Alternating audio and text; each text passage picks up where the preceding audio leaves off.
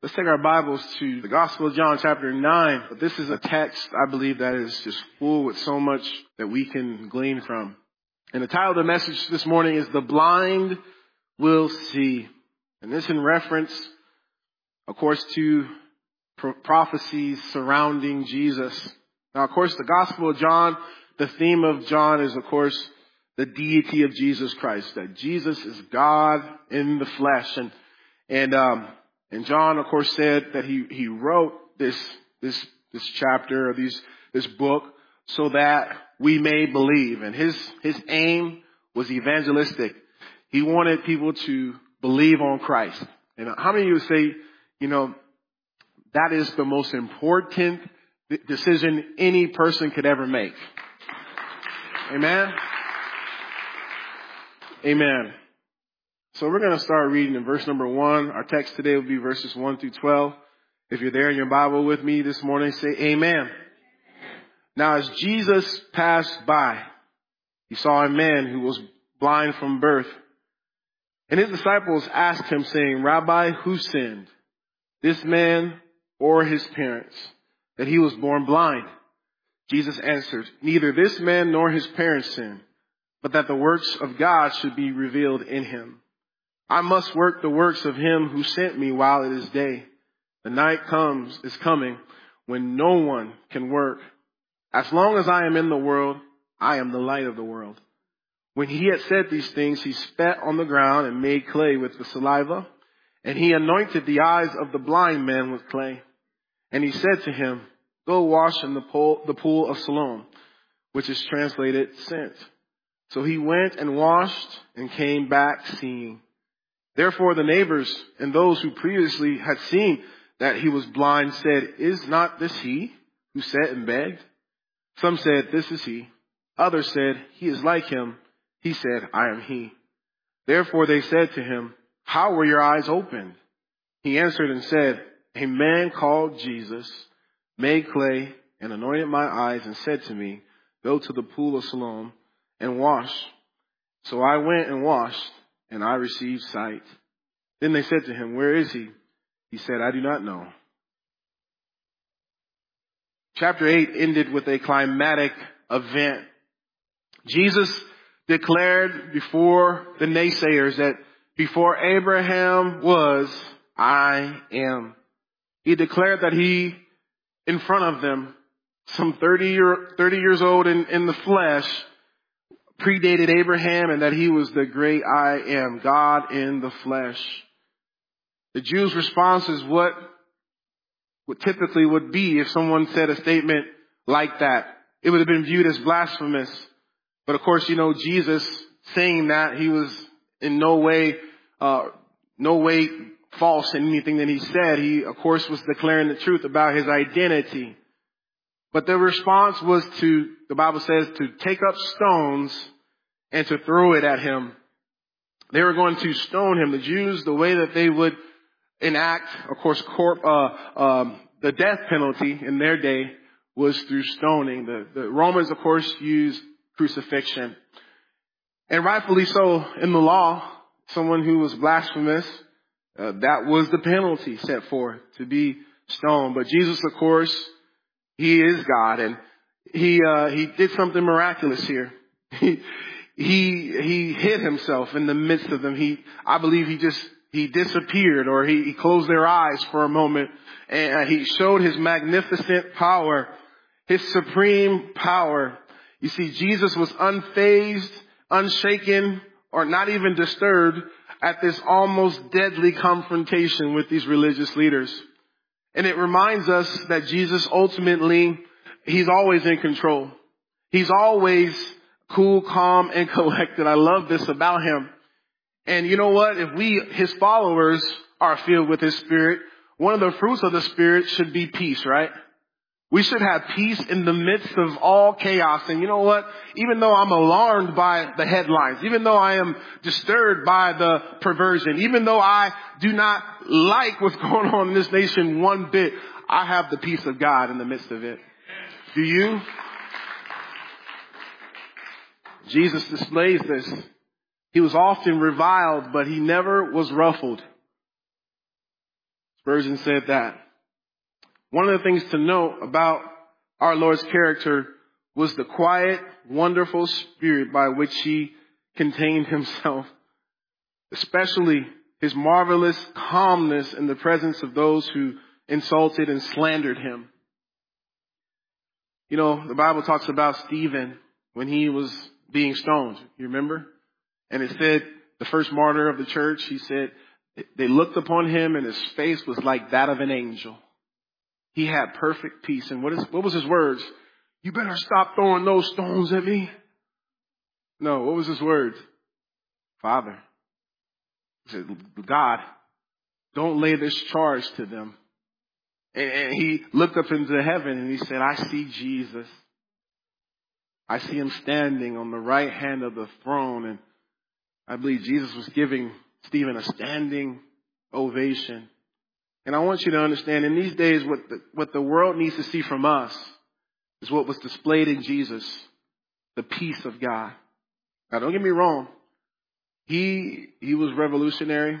He ruffled feathers. He spoke the truth. He, he caused the, the established status quo to be challenged. And he's going to do it in this text too. And we're not to be pacifists in a sense. We're not to just uh, be Mr. Rogers all the time. There's a time to cry aloud. There's a time to not spare. There's a time to confront. There's a time to be bold. And I'm telling you, we are living in such times. And Jesus displayed this. But I want you to notice in verse 1, Jesus, he makes his way away from the temple and now he's passing through. And the Bible says that he saw a man, a man that was born blind. And I want you to just think about that verse with me. I, I thought about this much this week, how Jesus passed by and saw this man in his suffering. This man didn't see him, but he saw this man. And Jesus is going to step into his suffering. I recognize that I'm preaching to a crowd this size and those who would watch online, who some right now you're in the midst of suffering. But I want you to know Jesus sees you right there. He, he wants to step into your suffering. You know what we do oftentimes when people are going through it? We, we keep, we keep them at distance because it's uncomfortable. I, last week I got a call from a lady in the church, a set in who's just suffering. And you don't have words. You, you, you, we, we, it's hard for us to try to comprehend or explain. And she just asked me why. Why? And I, I don't have that answer. And we're going to see similar questions are being asked. And, and part of being human in our experience is to wonder when suffering, when difficulty, when death, when, when things take place that we, we never were prepared for in a sense. We ask these questions, but I want to point our direction today away from why and point us to who. Who do we turn to in our suffering? I love when that song says, the first name that I call is Jesus. Let, let, let him not be our last resort, but our only, our first and only. But Jesus passes by and, uh, it reminded me this week, you know, I've heard people say this statement, you know uh, such and such found God. Oh, he went to church and he found religion or something of that nature. You've heard that statement, right? But the truth of the matter is, I didn't find God, neither did you. God found us. He took the first step long before we were born. He first loved us. I love him because he first loved me. And Jesus loved this blind man. I want you to understand what this meant this man being blind from birth, it meant that he was destitute. He didn't have any means to take care of himself. So this is why I believe he was in close proximity to the temple because he had to beg. He had to uh, ask for alms of those who would pass by, and, and it, it, would have been a, a life of poverty, a life of uh, of of being shunned. No one would have uh, asked to marry this man. This man would have not had much by the way of, uh, uh, of, of means and it would have been a tough life that he was living and no doubt he was in the midst of his suffering. But he is about to have an encounter with the God man, with, with Jesus that would change his life forever. I wish that everyone who's suffering that there would be a point of relief. And, and we know for believers, we know ultimately there will be a point of, of, of relief. You know, sometimes we pray for healing and sometimes God calls people home, right? But for a Christian, they have received their healing, right? Do we believe that? I'm saying like, I just, I don't know about you, but I know there's, there's, there's times where I've prayed for healing and God has saw fit not to answer that way. And it hurts, but I, I have to remind myself that God, you are sovereign, you're in control. And especially when the person is in Christ, the Bible talks about that it's precious to God, the, the, the, the dying of his saints. You know, in Ecclesiastes, it says we should cry when people are born and, and, and laugh or, and rejoice when they, when they pass. And, and so, I don't know about you, but I already, I'm already prepping my family. Do not cry at my funeral, okay? Rejoice. You know, if, if I got another, you know, 10 years or whatever, or, or 50, I don't know. Just know that I'm in much better condition than I was here.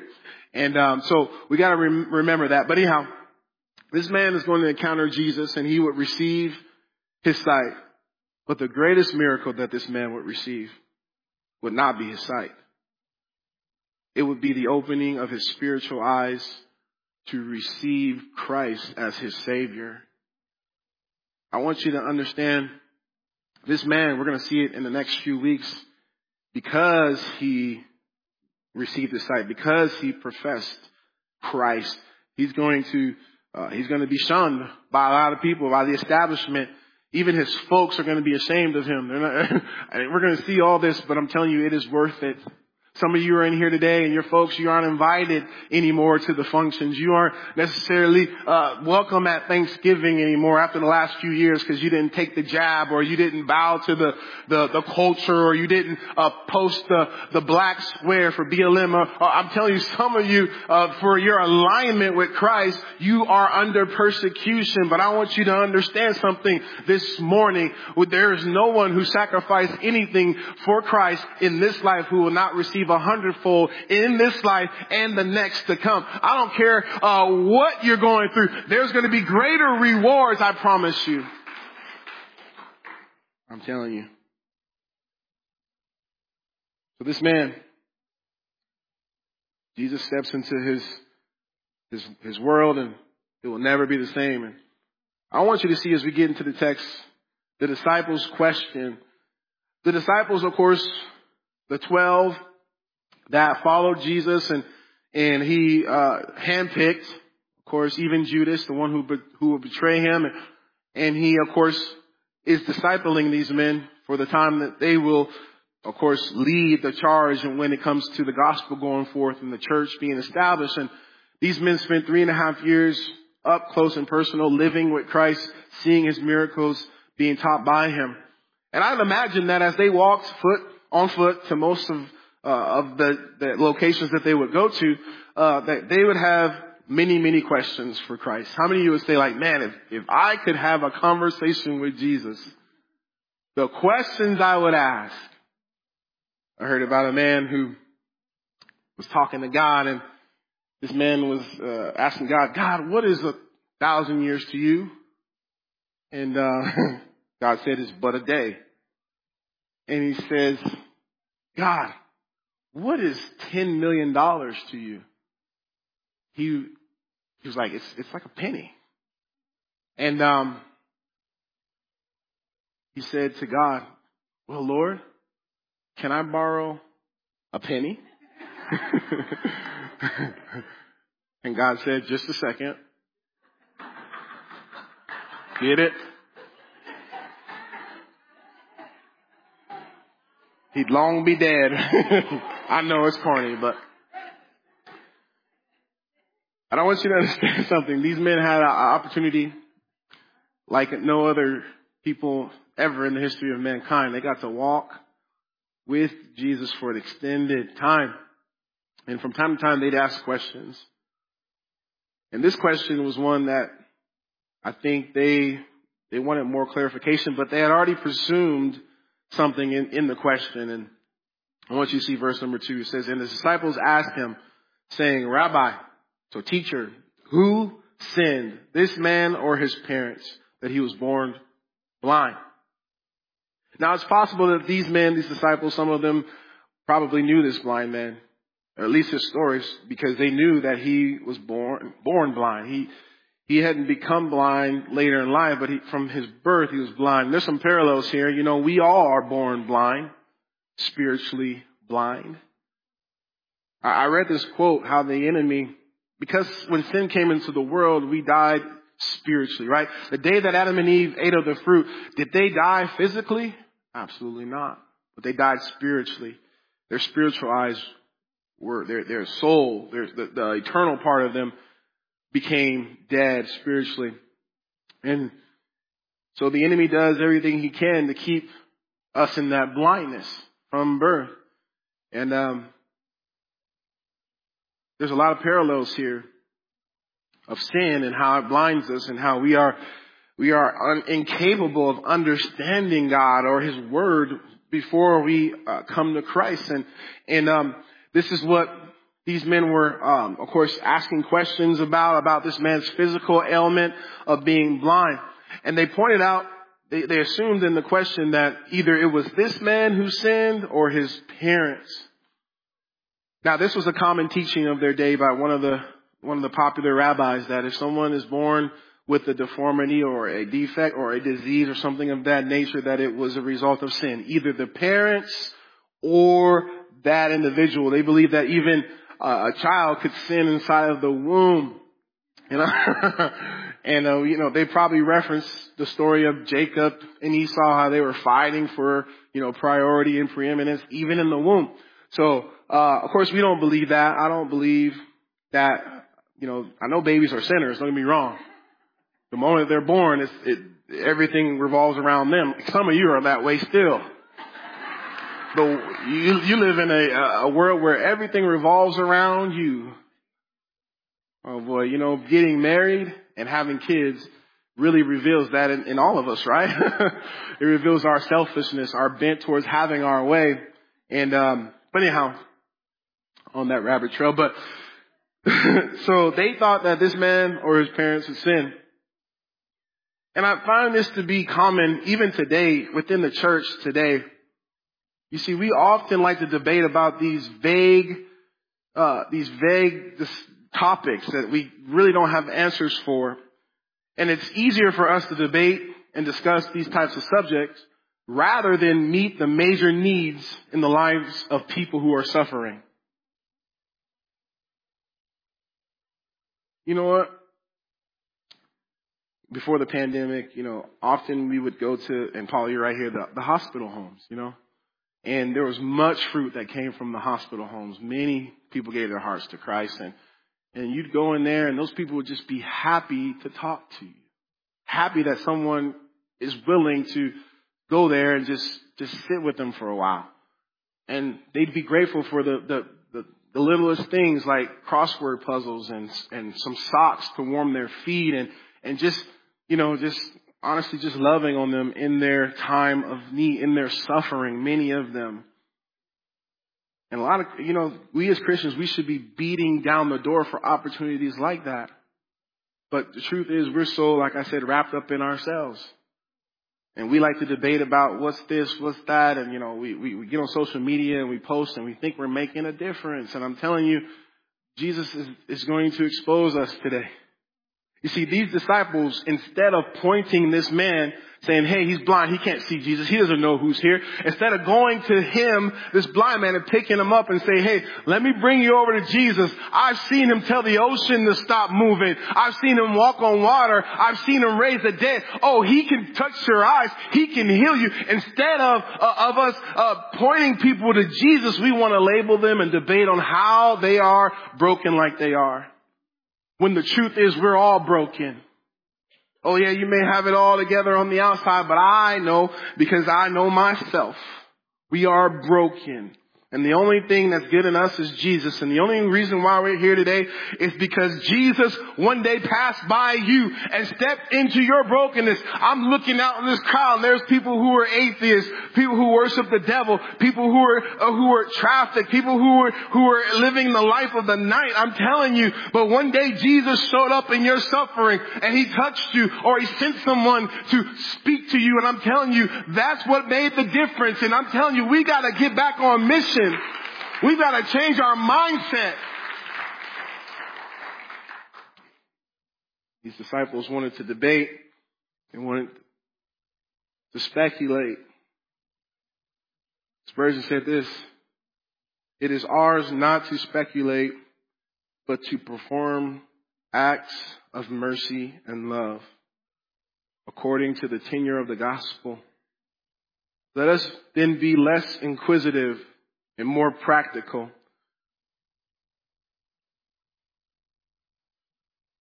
We should be bringing the bread of life to the starving multitudes. So these men, they're, these disciples, they were going to blame this man's disability on a specific sin either by him or his parents and which is beyond any of our authority to assign things. You know, people People are suffering, and I know there's people in this room, you're suffering because of something that someone did to you. You didn't even do anything.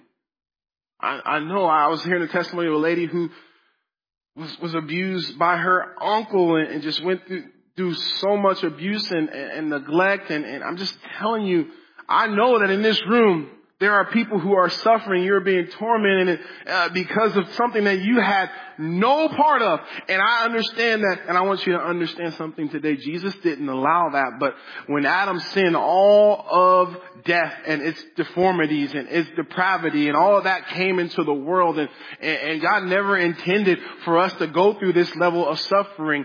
But I'm telling you, when sin came into the world, death by sin and all that comes with it. And I want us to understand, uh, people often question like, God, if you're good, why? Uh, why is all this suffering? Why is all this evil in the world? I want you to understand, just as sure as there is a God, there is a devil and his children. They're the children of the night. They're the children uh, who who perform and, and do things. Sadly, we all were once one of these. And understand that sin always impacts those around us. And so Jesus hears this question and, and he's going to address it. I want you to see how Jesus addresses it. Look at verse number three. The rabbi's response, the teacher's response.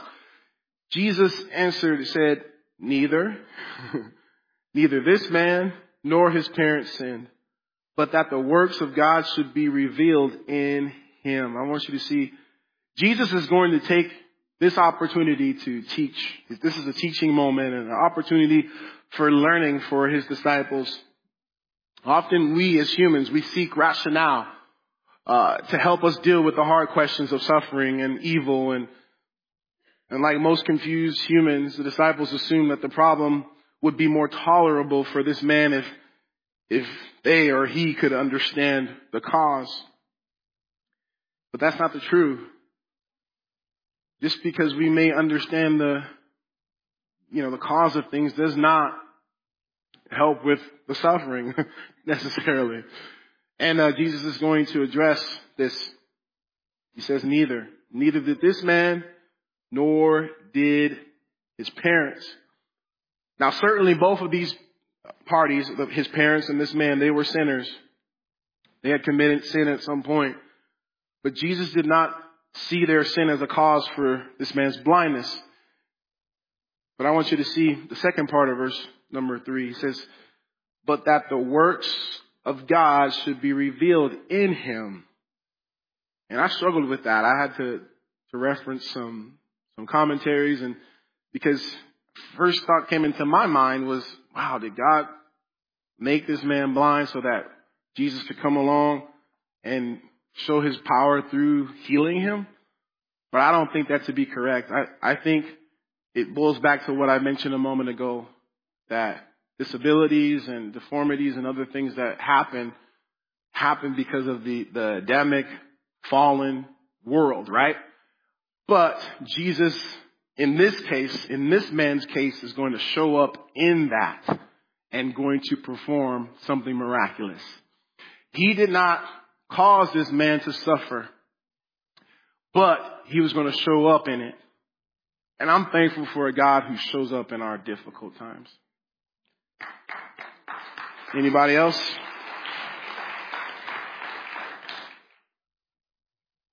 So Jesus is going to do a miracle. Now we know that there were other blind people around at that time and that they did not receive healing. But Jesus saw fit to do this for this man and he did so uh, purposefully.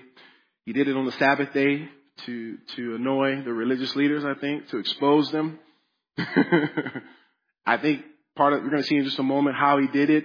He, he did work on the Sabbath day to show them that they were, they were way off on what they were, uh, putting extra burden on this, uh, this commandment to keep the Sabbath. And, and so Jesus tells the disciple, he answers this question, neither one of them, but, but God is going to be glorified in this man's disability. A miracle would soon take place. I want you to see what Jesus says. Verse number four, he says, I must work the works of him who sent me. I want you to see also in verse number three, he says, but that the works of God. So I want you to see Jesus emphasizing that God is going to work, the Greek word erga, uh, he's, he's going, like from ergonomic, God was going to work in this man's tragedy. He was going to get glory from this man's difficulty and he was going to be uh, exalted through the miracle that he will perform. I want you to understand why this miracle is very significant because no one in scripture prior to this had ever given sight to a man or a woman who was born blind. This was a miracle that could only be uh, attested to or, or given credit to the Messiah. It was prophesied that the Messiah would give sight to the blind. The blind would see. And Jesus is the only one who would open the eyes of the blind. And I'm telling you, this is exciting to me because I'm telling you there are some 800 prophecies about Jesus in the Old Testament and we see them all fulfilled except for a few. And I want to tell you the few that are not fulfilled yet. It deals with his second coming, his return. But everyone that dealt with his first uh, appearance has been fulfilled. And this was prophetic. This was, uh, was, was the work of God to be on display that this man Jesus would give sight to the blind. I want you to understand this is significant in the life of this man, but also for generations after. People would know that Jesus stands alone, that there is only Jesus as God's chosen, anointed one. But I want you to see what Jesus says. Now he's going to use this time as a teaching moment. Look at verse 4. He says, I must work the works of him who sent me while it is day. The night is coming when no one could work. Do you guys sense the urgency that Jesus had at this time? Do you sense that he, he had a focus? He, he, he understood that he could not waste any time. That the time of his earthly ministry window was getting smaller and smaller.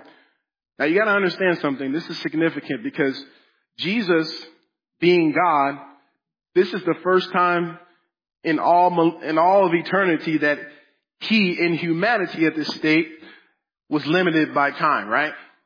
As I mentioned before in the joke that, you know, a thousand years is like a day with God, right?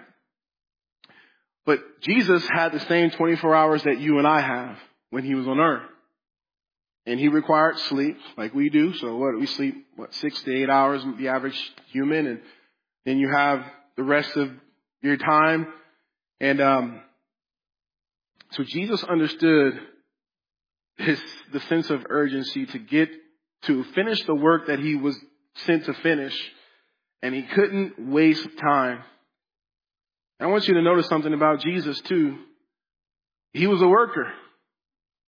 Many times Jesus, the Bible talks about that he, in his humanity, he, he was tired, right? He would depart because he was weary. And when he came to the woman at the well, right, he was thirsty and he was tired because it was hot. They're in the Middle East and he's walking. Anybody been so thirsty and, and you, you've been in the heat, the desert? Um, the other day I was out in the front. my, my four year old Elijah, right? He, he wants to learn, he wanted to learn how to ride his bike without training wheels. And so I'm running after him in a hundred degree temperature, you know, and he learned very fast. Thank God he's a fast learner. But I'm running up and down the street, you know, cause, and I'm just dying of thirst and I'm just like, man, but he's like, one more time, daddy, one more time. And so, anybody ever been your soul thirsty? But Jesus understood physical, uh, exertion you know, the Bible talks about in ministry, if you're going to be, if you desire to be a minister, uh, the office of a pastor, that you desire a good work, it's work, labor, um, and I'm telling you, Jesus was a worker. He was the model worker. But I want to ask you a question today. Are you and I, are we workers? Work in the context of ministry I'm talking about. I understand you go and you clock in for for, for whoever it is, Lockheed and, and, you know, the sheriff's department and you, you do what you have to do so you can make a living. But I'm telling, I'm asking you the question, are, are you a laborer in the kingdom of God? What do you do with your time and your talents for God? Are, are you serving God? I've learned this when someone isn't serving God, if there's no outlet, then they will sit, they will soak, and they will sour. I'm going to say it again. They will sit and they will soak and then they will sour. Uh, I'm telling you, the average Christian today in America, this is what they do.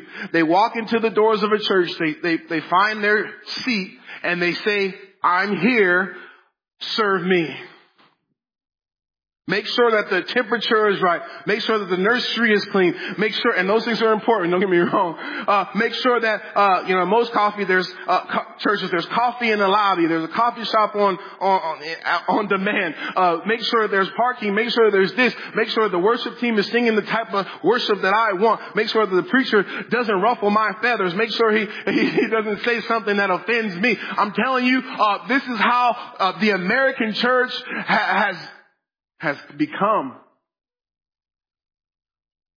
And I, I heard the statistic in, in seminary, and I think it's, it's true to this day. Like, it says in most churches, 10 to 15% of the church do all the heavy lifting. While the others, the vast majority, just ride the pews. I'm here, now serve me, like I said. I know what some of you are thinking. I pay my tithes.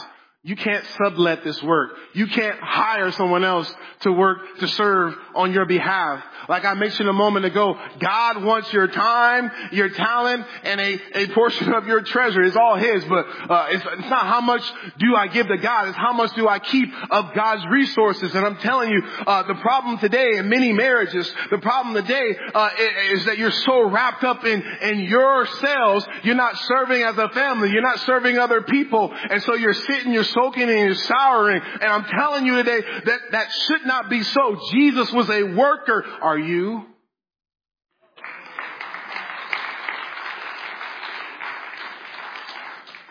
I'm telling you, if I wasn't the pastor of this church, I'd be serving in this church. You signed me up. When I first came here, I didn't want, I, I needed a season of rest, but pretty soon, pastor was like, hey, I want you to help in this and this and this and this. And Sure, sure. All right. You know, I came on board about a year after being here and, and, um, I didn't apply for the job. It just, it just kind of fell in my lap. And, and actually I came on as a children's ministry director. I was like, oh, this is the piece of cake. I, I'm not the guy. I'm not the one who's going to get the complaints. I get to just serve, you know, over here. And I, I loved it. Honestly, I would have never left. Give me kids any day of the week. I, I'll be nice enough to the parents, but give me the kids. and then things change and it's like, then the church grew and then, okay, all right, Lord. But anyhow, we should be laborers. What did Jesus pray for? He said, pray to the Lord of the harvest that he will send forth laborers into the harvest. The harvest is plenteous, but the laborers are few. I'm thankful we do have a lot of laborers in this church. I see you over here, David and Nancy. I'm gonna call you out. Called you out in the first service too. but David and Nancy, uh, they they have a barbershop, and I, I'm gonna put a plug for it right now. If you guys need a haircut, a good one, go see David and Nancy over at Iris. Yes. and um, but let me tell you, I go there every two weeks, and when I go in there, usually most of the time, you know, Nancy or David are, they're introducing me to some person who needs to know about Jesus. They're working while they're working. And, and I promise you, I've seen, I've seen the fruit of it a few months ago. She invited a friend of hers, a young lady, I think she, she's a beautician or she does lashes or something. And she came on Wednesday night. You remember this? She came and she heard the message and we met in my, our office, my office afterwards, and I was able to open the Bible and lead her to Jesus Christ. I'm going to tell you something. There's never a time we go to their family functions from time to time, and and you know they're introducing me to people in their family who need Christ. Their their mindset is the right mindset. They are workers. They are laborers in the harvest, and I'm telling you, if the church, if we could have 10 more families like that, we would not have room to contain the people that would be in this place. But somewhere along the line, the church adopted this, this idea that, oh, it's for the pastors to do the work of evangelism. It, uh, we, we, we pay our tithes so that you, pastor, can go and you can do all the work. Absolutely not. You know what my role is primarily? Is to walk with God, to, to preach the word and, and pray. But the Bible says that I am to equip you, you, for the work of the ministry. You are called to be a worker in the ministry. I want you to understand every one of you are what the Bible refers to believer priests.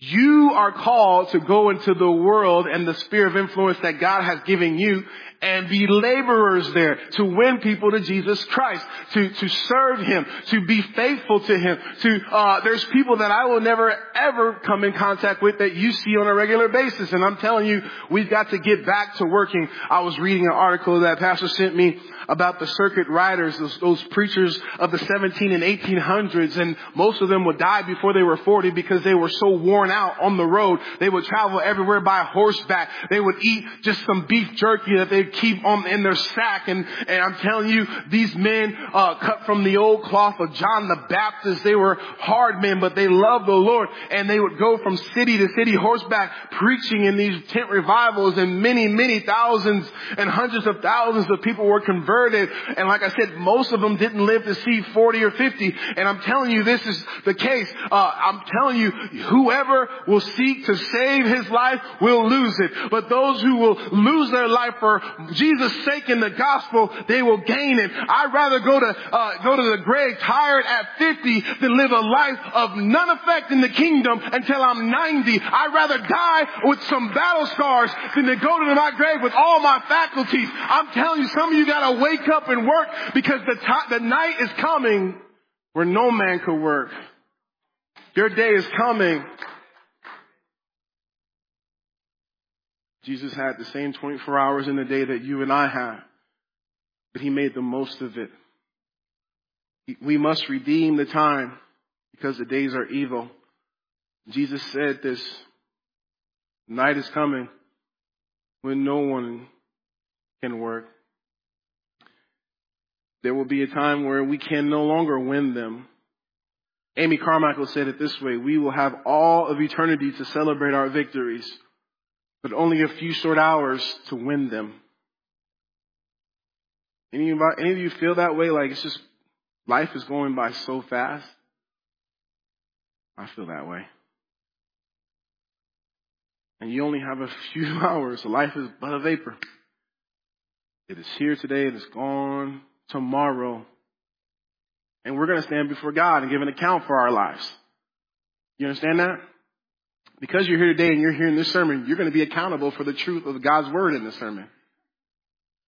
And this foolish preacher who's up here telling you, hey, you better get to work. This foolish pastor who's up here trying to, trying to warn those who are idle, those who are, who are busy about the things that won't matter for eternity. Oh, God is going to hold us accountable for the truth that we have received. And too much is given, much is required. Where are the men like John Huss who, when he came to know Christ and he was under the persecution of the church of the Catholic Church of England, England, I believe at the time, and he refused to renounce uh, that, that people are saved by faith through grace, and it had nothing to do with the church. It had nothing to do with being baptized as an infant. Uh, it, he stood, and of course, he was sentenced to be burned at the stake as a heretic. And while uh, they were burning him at the stake, he said these words: "What I have preached with my lips, I now seal with my blood. I, I, what I lived out, I, I'm now sealing with my blood." And I'm telling you, I'm telling you, we've got to get back to Christianity that costs us something, that, that causes us to sacrifice, that causes us to go outside of our comfort zone so that others can come into the kingdom of God. And I'm telling you, when you go to the grave, I, I don't want, I don't want you to go to the grave and you stand before Jesus and you have no rewards. You have no crowns to lay at his feet. You have nothing to show of eternal matters. And this is why I'm going to preach my heart out as long as God gives me breath in these lungs and tell you we must work the works until we can because the night coming. The night is coming. Jesus embraced this mission. He understood that he was fighting the battle of light versus darkness, and he says it, as long as I am in the world, verse number five, I am the light of the world. We know he is, in chapter eight, he had shared that he is the light of the world. You guys, if you don't realize over the last few years that we are in a battle right now for against the kingdom of darkness, I saw a video this week that just disturbed me to the core. There's there's now experts coming out saying that minor attractive people, they're called MAPS, should not be penalized because they were they're born that way. You, did you hear me? The perversion of this nation is going, is going to an all-time high. I'm hearing of almost on a weekly basis children being abducted here in the Antelope Valley. You, you can't even really let your kids outside to play like you used to be able to without fear. And we see corruption all around us. You know, they're raiding Trump's, you know, his place. And while those who were at Jeffrey Epstein's island on a regular basis are just running free. When are they going to release those documents? But we see it. It is no longer in the shadows. It is now front and center. The, the, the, the devil doesn't have to hide anymore. We have Christian leaders in woke churches. We have churches. I remember last year we were in San Diego on, on vacation and we rented this little Airbnb house across the way. It was a church and, you know, just bright as day they have the, the, the, the rainbow flag in front of the church and we have Christians picketing alongside of those who want the slaughter of children in the womb and we live in a day like never before. We are seeing the kingdom of darkness make its I think it's trying to gain as much territory as it can. And some say, well, Pastor, you know, the Bible does say that in the end times, things, men will wax worse and worse. Yes. But I also believe that if we, the church, rise up, that the gates of hell won't prevail against us. I believe that revival could turn this thing around. I really do believe that. I believe that we could see what we read about in the 17 and 1800s and other other times in the world where God rend the heavens, right? And he came down and a nation was radically transformed. Any of you guys from the South, you remember that on every corner in the South, or the Bible Belt is what they call it, there were churches? That was the result of the first Great Awakening, where America had gone down the toilet, it, depravity, brothels, bars were on every corner. People were, were heading down the path of destruction like now. But then God raised up men like Jonathan Edwards and other men on fire and women of prayer. And I'm telling you, the nation was turned back for a space. But now, I think Christians are just like, hey, it's just gonna happen. We're just, there's nothing we can do about it. People won't change. We don't believe that there's a God in heaven. We don't believe that God can turn this thing around, but I believe He can turn this thing around. We've got to do the work. And our work, you know what it is, the church? We just need to repent, humble ourselves. Like we, we talk about all the time, seek his face, turn from our own wicked ways. Then we can, I think, I know that promises to, to Israel, but I think the principles apply. Then God will hear us and heal our land. And this is what we should be praying for.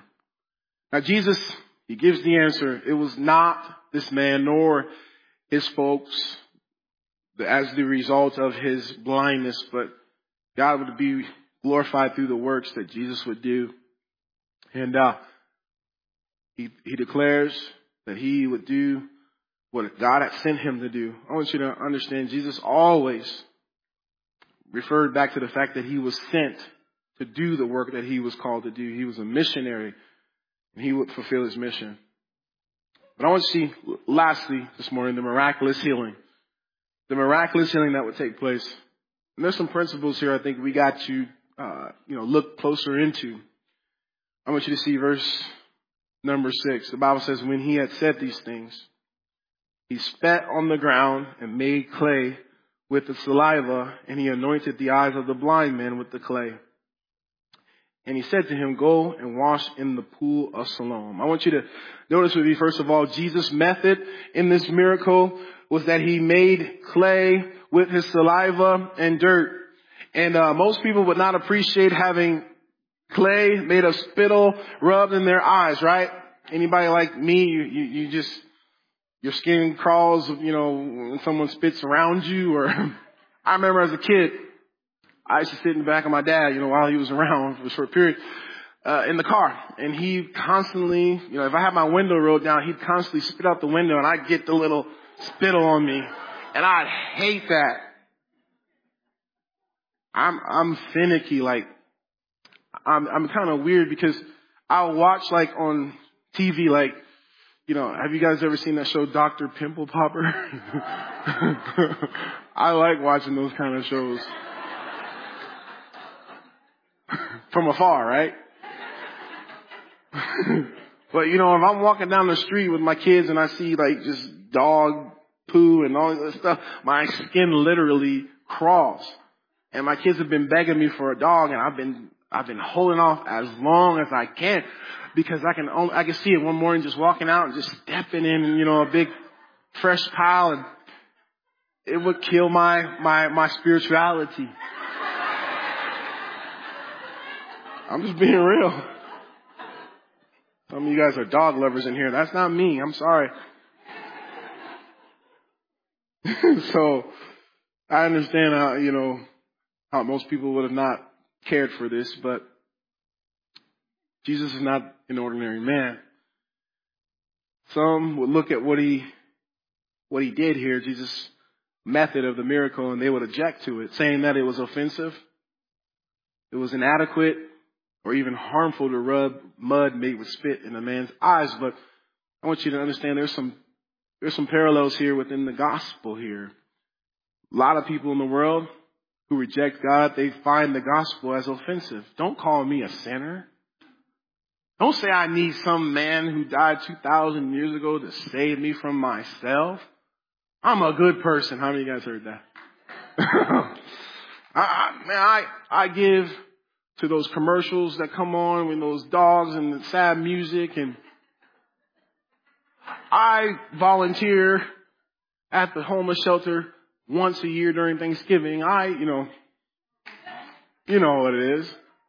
And we've all run into people like that who think that they're good and The truth is we're all broken. We all fall short of the glory of God. We are all sinners. And the gospel is offensive. It offends man's pride.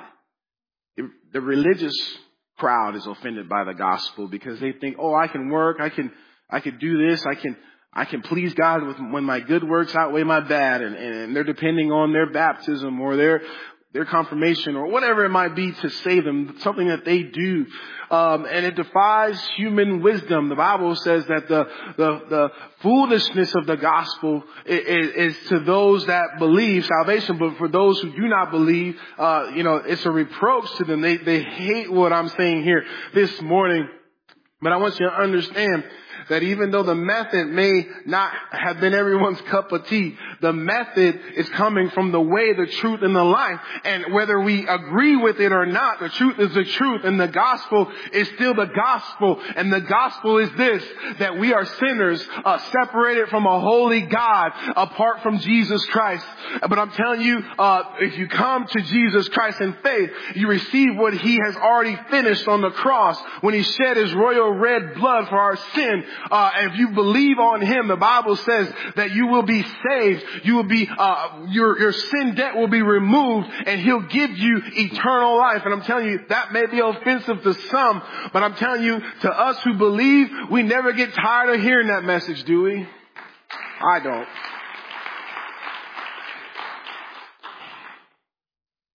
So Jesus, He makes the clay, he puts it on this man's eyes. I think it was a measure to a tangible way to help this man's faith. You see, this man had never laid eyes upon Jesus.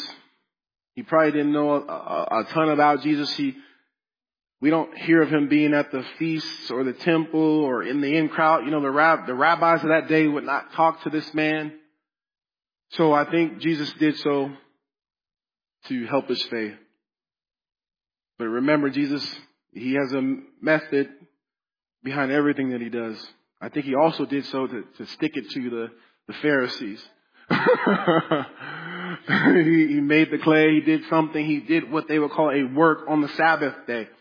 And um, he, I love Jesus, you know, for many, many reasons. And I think uh, one of the reasons is he was the ultimate. He, he, he was ultimate as far as um, uh, of sticking it to the establishment. You know, you want to be a rebel kid, teenager. You want to be against the grain. You want to be uh, someone who is different, like the kids say today. Follow Jesus. You'll be different.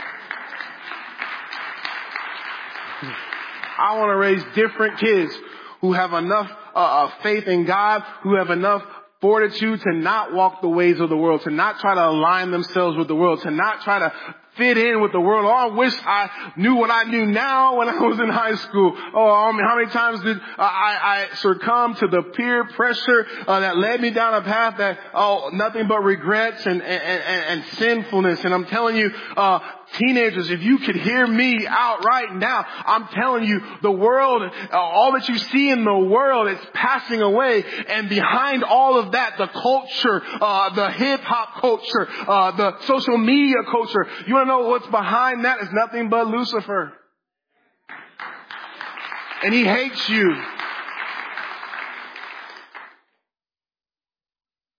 He wants to destroy your life. He wants to get you entrapped in sin and never let you out of it.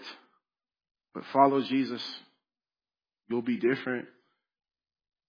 So Jesus makes this clay, puts it on this man's eyes, and then he gives him a clear mandate. I want you to see it. He says in verse number seven, go wash in the pool of Siloam, which is translated sent. Now Jesus is the sent one, right? He's the Messiah. And um, he's telling, he's sending this man, he's giving him instructions to go to this pool. This would have been the same pool that during the Feast of the Tabernacles they would have gotten the water from uh, the uh, to put into the pitchers and, and to pour out the, the water offering and uh, this man it wouldn't be too far from where he is right now so it's not it's not that God sent him on this this this arduous journey. But what Jesus was saying to him is that if you want to receive healing from me, you must first obey me. I want you to hear that again. Healing comes after obedience. And this is true when it comes to the gospel. Until someone places their faith in Christ, they will not receive salvation. Until someone, uh, you know, a lot of Christians are looking for joy in all the wrong places. But I'm telling you this, if you want to find joy, start obeying God's word. Start yielding to God's spirit. Start uh, doing the things that God has called us to do. Being a Christian. Uh, and God will give you the fruit of the Spirit. What is the fruit of the Spirit? Love, joy, peace, long suffering. I'm telling you, this is what a lot of you in this room are missing. And we, you know, we talk about it all the time. And I'm going to keep talking about it because God has changed my life when He opened my eyes to this truth. That when I realized that I was lacking the Holy Spirit, I had a lady pray for me today for a double portion of God's Spirit, and I, I received that because I realized I need, I need more of the Spirit of God. Do you realize you need more of the Spirit of God? Are you hungering and thirsting for more of His righteousness? Do you want to be conformed more into the image of Christ?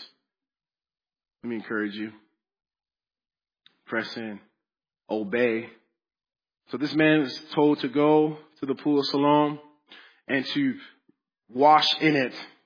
And I want you to know, this man, he does that. The Bible says, so he went and he washed and he came back seeing. The miracle takes place. The blind man received his sight. As I mentioned before, this is the first time in, in biblical record up until this point that a person born blind received their sight. Jesus would be the one who does it. His miracles were, conden- were, were the credentials to prove he was indeed the Messiah. And you know what's missing today from our Christianity too in America? The miraculous work of God, the miracles. People can argue our doctrine, but they can't argue miracles, signs and wonders.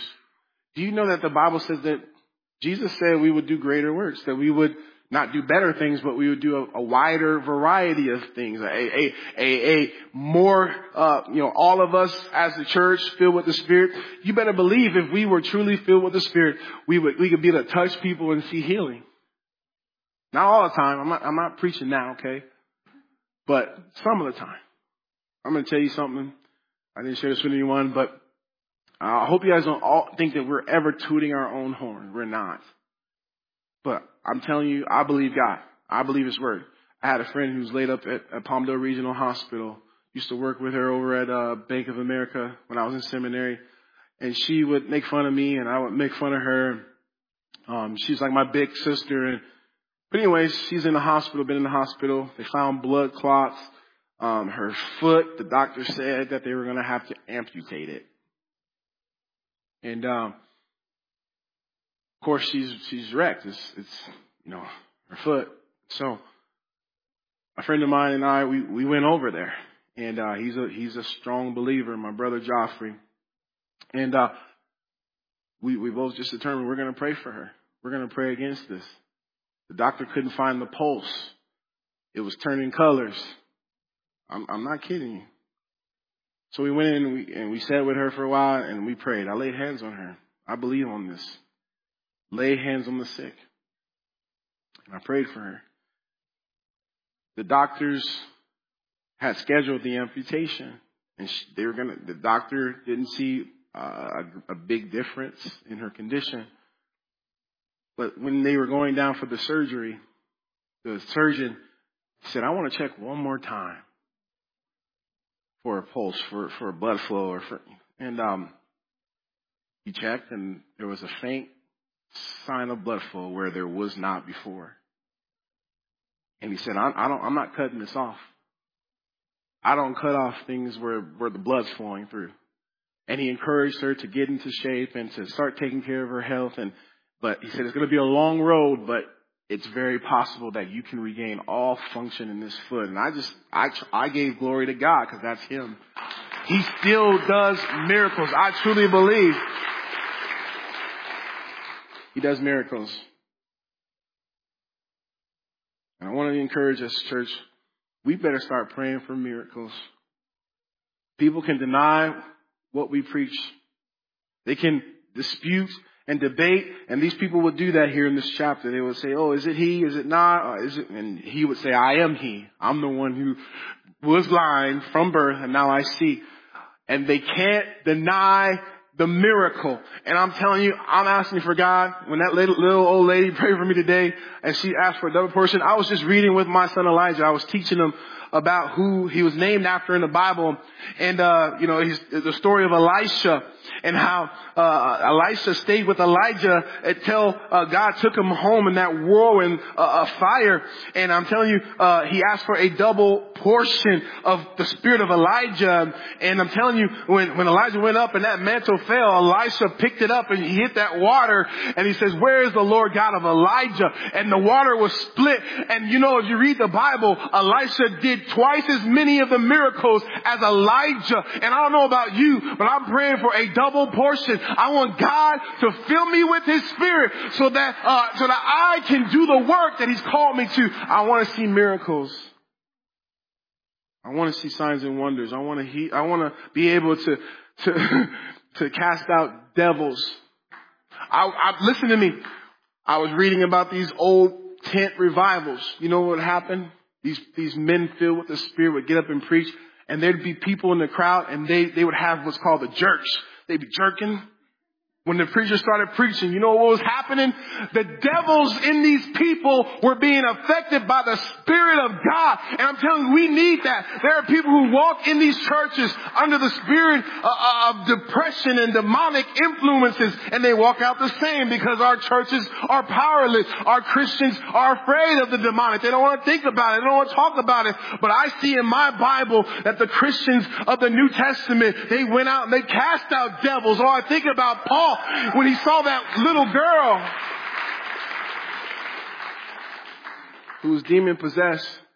And the Bible says that she followed them around and, and cried out, these are the servant of the most high God. These are, and Paul, the Bible says he, she got on his nerves finally one day. I like that Paul's, he's a real man. He's human. And he turned he said to that demon, come out of her. And it came out of her and she could no longer do the, the, the wonders that her masters used her to do to, to read fortunes and all these other things. And they were mad. They were big mad. Where's the church like that today? It's not just supposed to be the pastors who are seeking God for a double portion. It should be every one of us. Because you know people in your family who are tormented, trapped in lifestyles and, and demonic influences you know and I know. You can't argue the miracles. Let's not let's not rush out of here and not soak in what Jesus obviously in this time was trying to communicate to his followers. And let us be a people where we are focused on the mission where we are seeking to fulfill what God has called us to fulfill.